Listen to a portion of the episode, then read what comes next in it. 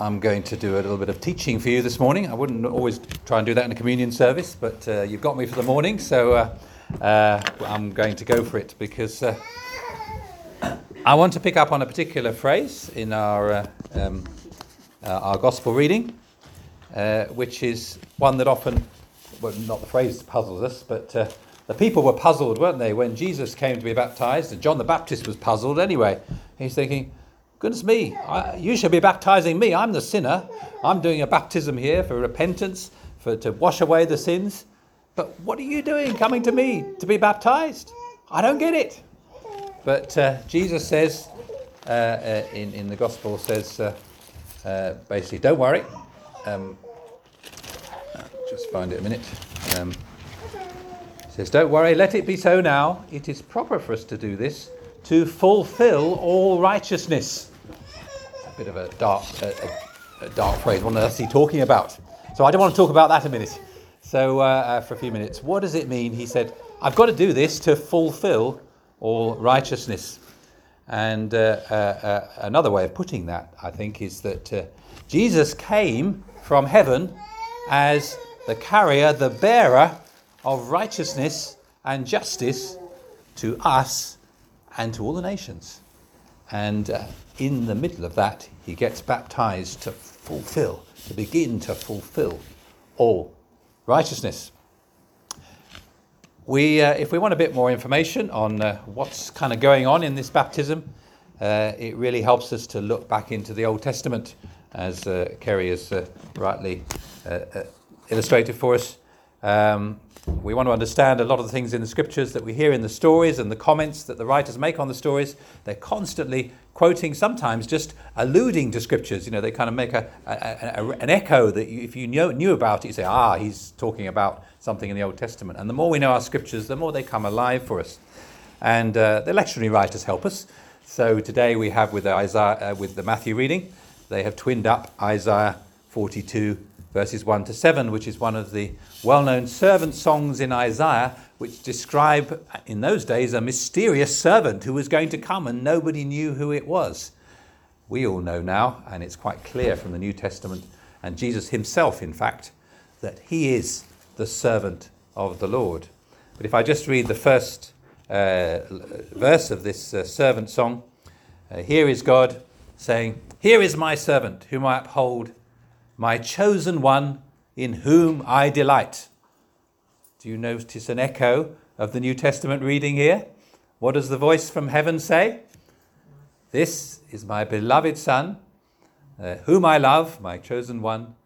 Uh, in him is all my delight, or in I, with him I am well pleased. It's almost as if God is quoting Isaiah 42, verse 1 from heaven. But he's put it, have you noticed he puts a new, what's the biggest difference between that and what God says? I would say servant, yes. Here is my servant. And Jesus often said, I have come, the Son of Man comes not to be served, but to serve. He comes as a servant. But God is saying, Here is my son. Or if you like, here is my servant son. And I'm really pleased with him. And that p- picture of being a servant son immediately begins to play out by the fact he says, No, I'm here to serve. I'm going to be baptized, and we'll, we'll come to, to that. Uh, I'm not here to say, Here, I'm the Messiah, come to save you. Now you're all repented from your sin, follow me. No, he comes first of all as a servant son. And of course, the verse goes on I will put my spirit on him, and he will bring justice. Interestingly, the word for justice in the Bible is almost the same as righteousness. Uh, it is the same usually. I will put my spirit on him, and he will bring justice and righteousness to the nations. Ah, so we're beginning to get an understanding of what this baptism is about to fulfill all righteousness.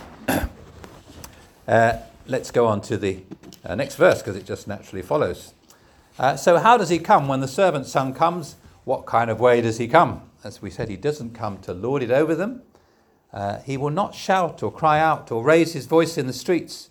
A bruised reed he will not break, and a smouldering wick he will not snuff out.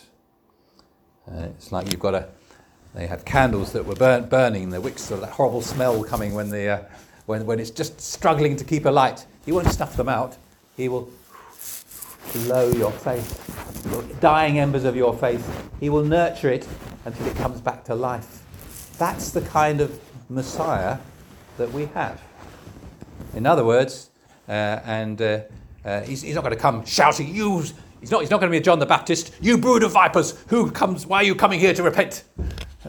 no, uh, Jesus comes. There's, there's, a place for that because uh, he's talking to the Pharisees, not those ones who are coming to be baptized. But those who come to him with needs, with sin, whatever it is, have you noticed Jesus' attitude was always gentle, uh, very patient, and persevering. He comes in humility and gentleness and perseverance. Have you noticed some of those words come in when we start talking about the Holy Spirit? Love, peace, kindness, gentleness, faithfulness, self control, patience, perseverance. Uh, and the fruit of the Spirit is the fruit of the righteousness of God. So, what we're, we're beginning to say now is that Jesus comes to show forth the righteousness of God. And uh, uh, in the Old Testament, that might have been a bit more of a John the Baptist type righteousness. It seemed to be more like that. You know, if you obey me, you will be blessed. If you disobey me, you will be cursed, and my wrath will be upon you, which is true, because that is God's character. God cannot change his character, he, he, he cannot tolerate sin. Sin burns up in his presence.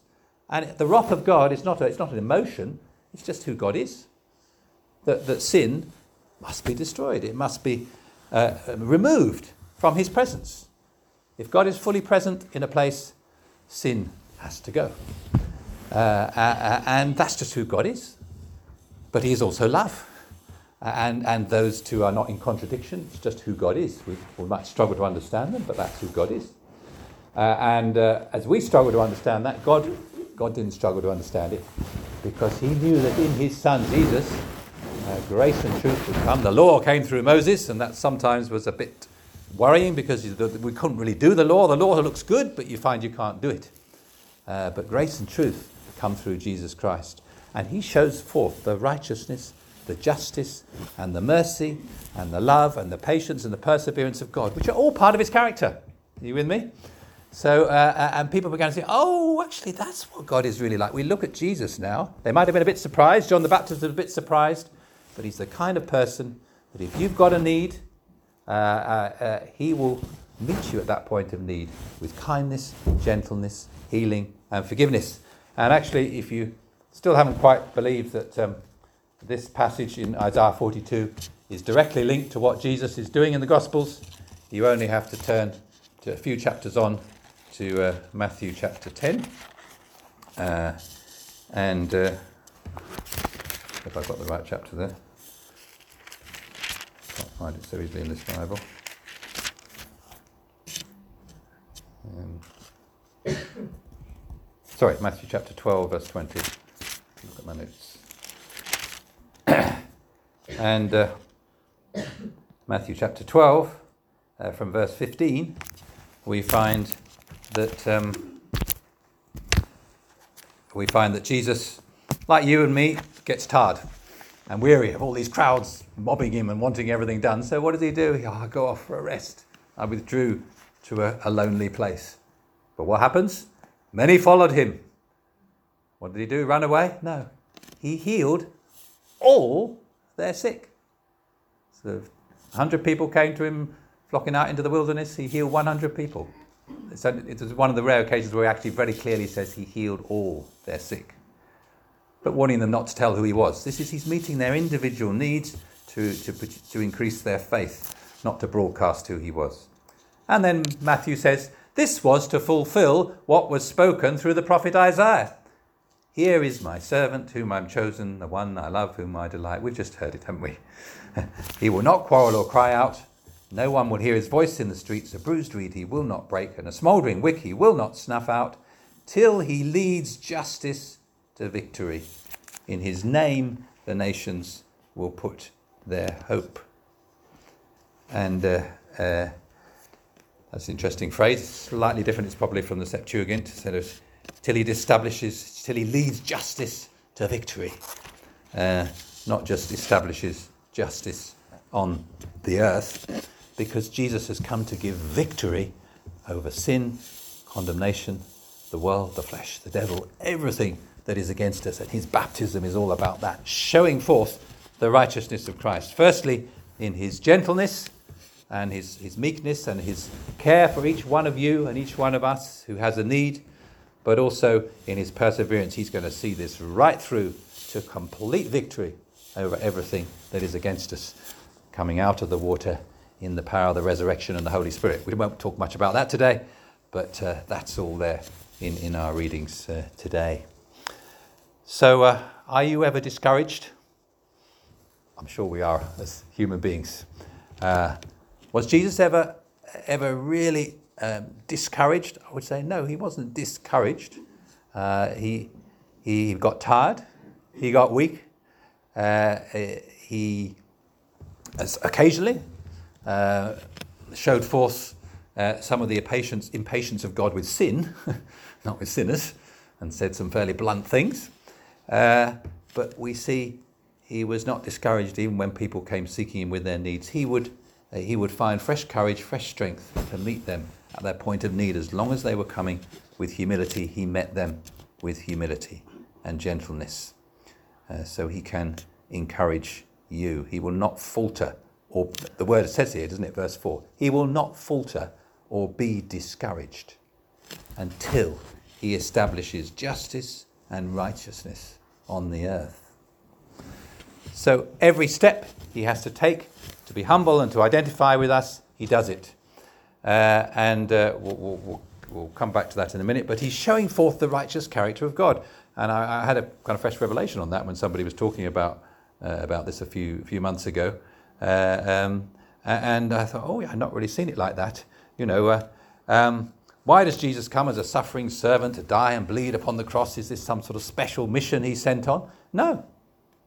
It's actually just showing forth the character of God. That's who God is. And in Jesus, we see just how loving and gracious God is.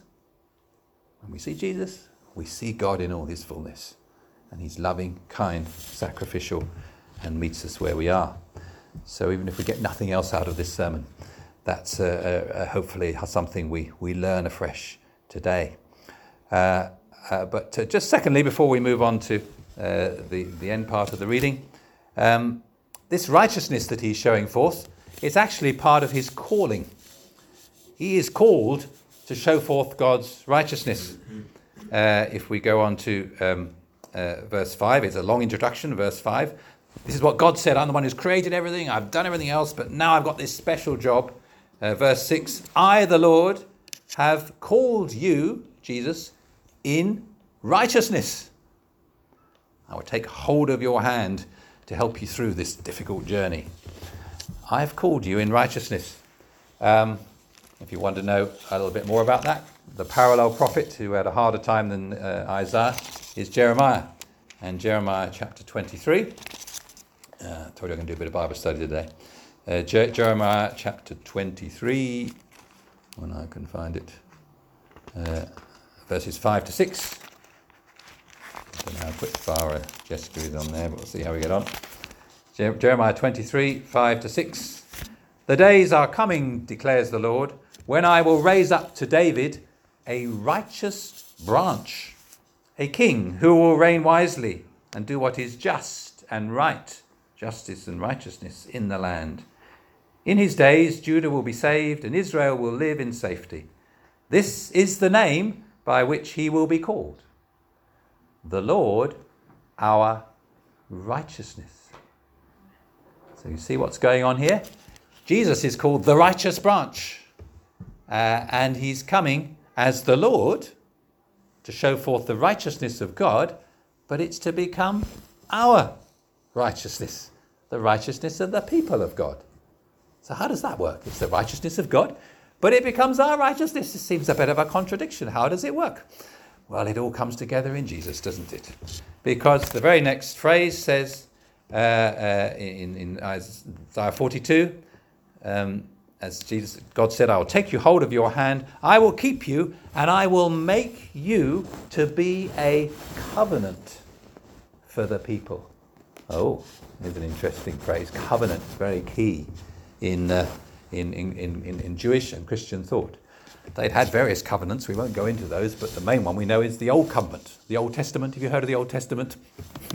that means the Old Covenant, by the way. And the Old Covenant, they tend to think of the covenant with Moses.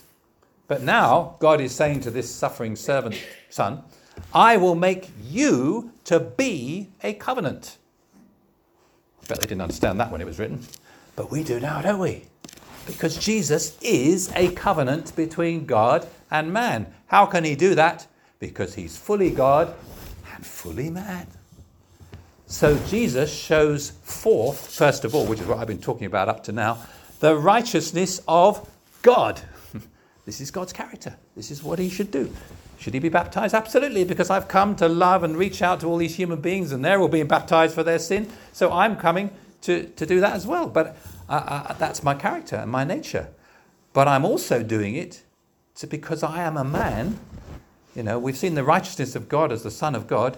He's showing forth the righteousness of the Son of Man, who is a man. And the righteousness of the Son of Man is that he's the only one that can identify with all those sinners that are coming from the whole countryside of Judah to be baptized, whether they whatever they've done wrong. Uh, he's saying, Yeah, identify with you lot. I know you, I know, and I, I'm having compassion, and I'm being baptized with you because this is part of your salvation. And, uh, and I just had a fresh understanding on this this morning as I was thinking about it. Basically, here at this very point, Jesus is being a bridge between the old covenant and the new covenant. He completely fulfilled the old covenant, nobody else did. He was without sin. Uh, but he's being a bridge because uh, when you operate under old covenant, and I, I, bet you've done this. I've done this, been here, done this. This is, this is the way most religious people operate, right? Here's most people's view of Christianity. Here's a good book. It's got lots of guidelines in it, lots of morals. Ten commandments, though, those are really good commandments. Now, for the rest of your life, you make sure you try and obey those Ten Commandments, otherwise, God won't be happy with you. Um, excuse me. Yes, but that's Old Testament thinking. And it hasn't added the Old and the New Testament. That's the law that came through Moses. But we're not Jews, we're Christians. Grace and truth came through Jesus Christ. So you haven't heard the gospel if you've only done that much. You ain't got there yet. That's just religion. And religion usually gives you guilt because you know you're not good enough. I know I cannot do this stuff that I've been asked to do. So even these, all these her- herds, uh, crowds coming out to be baptized, saying, yeah, okay, John the Baptist, we get the idea. We've failed. We've, we've, we've not done the covenant. We're going we're going to be good people now. We want to turn our backs and repent of our sin. And when we come out of that water, we're going to live a new life. The only thing is, when they come out of that water, could they live a new life? Could they change themselves? No. They'd probably do better for a bit. They might slip back.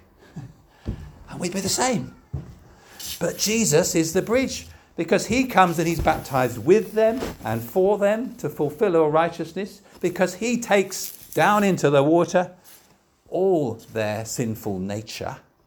You go and read Romans 6. Yeah. Uh, he takes all of that down into death, death uh, so that we are buried with him and he's buried with us, and all that sin is buried there. Our sinful self is crucified and buried under the water.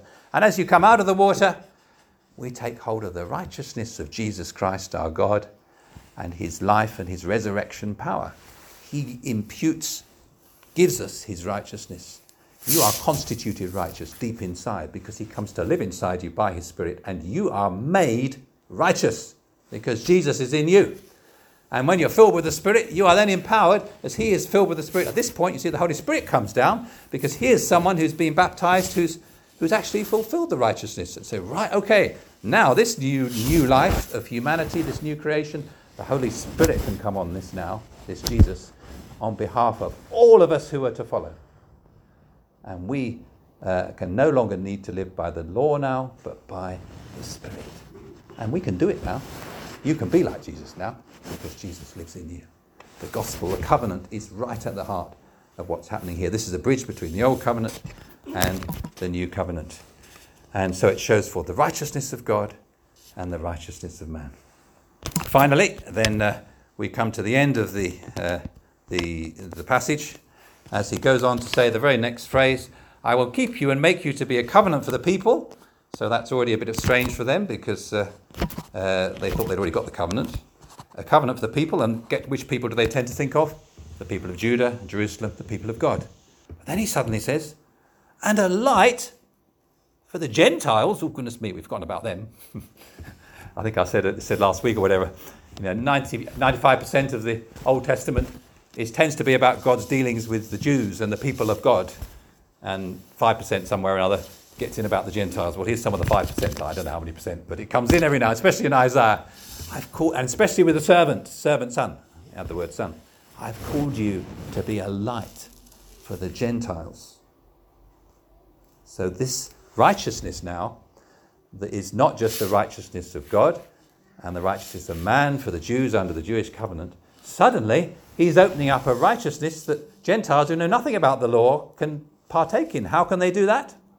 There's only one way by works, by faith. This is the righteousness that comes by faith. That's what you partake of. Because we're not Jews, at least, even if you're Jew, you don't come on the basis of the Jewish covenant, you now come by faith. It's the same for all of us. And, uh, uh, and that is New Testament Christianity. And um, it's another day for another sermon on it.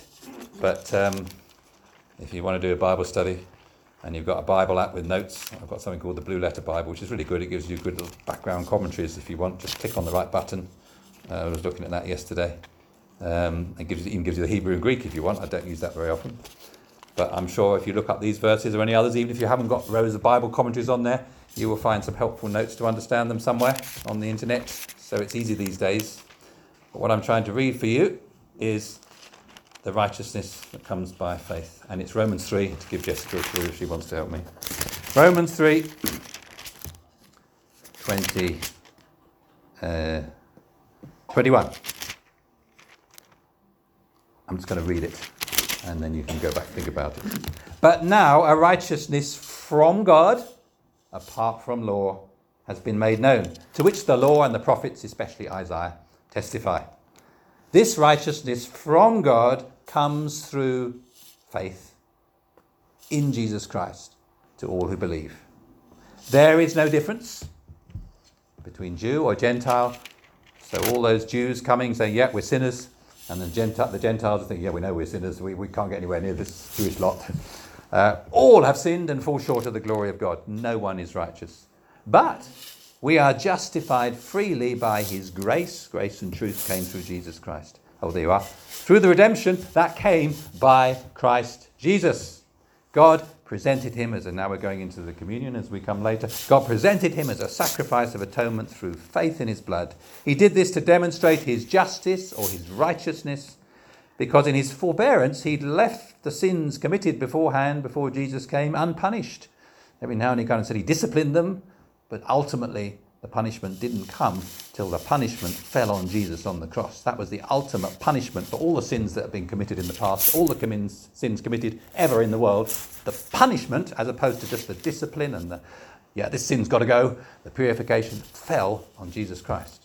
Unless, of course, you don't avail yourself of that, in which case we remain dead in our sins. But if we avail ourselves of the righteousness of Jesus Christ, He's taken the punishment quickly, just a quick word on commentary on the word punishment. He left the sins committed beforehand unpunished. He did this to demonstrate his justice at the present time. Remember that justice is going to reach to the ends of the world, so as to be just.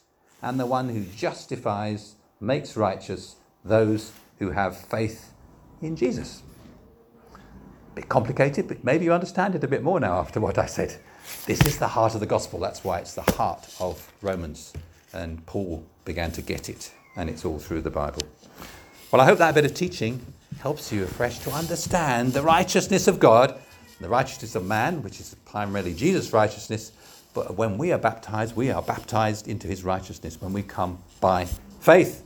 And the wonderful result of that is then you get to the bits we're familiar with. Verse 7 be a light for the Gentiles. Then what does Jesus say? I've come to open eyes that are blind, to free captives from prison, and to release from the dungeon those who sit in darkness to the ends of the earth. Oh, we're back in Epiphany now, aren't we? The wise men last week coming from the ends of the earth. And uh, now we're back in light in the darkness, aren't we? And uh, just to conclude, um, well, first of all, we see that when this righteousness starts working, it just overflows through Jesus in physical healings. He healed all those who came to him, spiritual release, and just light into people's hearts when they start, ah, this is the Messiah. We believe, you know, centurions come and put their faith. You'll, you'll come from God. You know what you're doing. Yeah, you, you receive by faith better than the better than the than the Jews.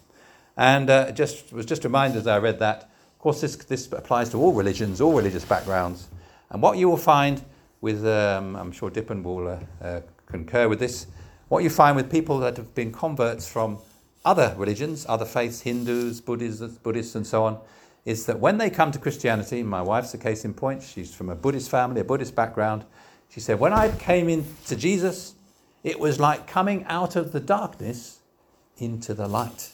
All other religion, my religion before then, did not bring me light. But when you come to Jesus, you're in the light. And you want everyone to be in that light because he's the only one that is the light of the world. And that comes through his righteousness and all that he's done. And that's kind of started at the baptism of Jesus. So I hope that encourages you. So let us, as, uh, as we reflect on that, let us pray before we come to communion.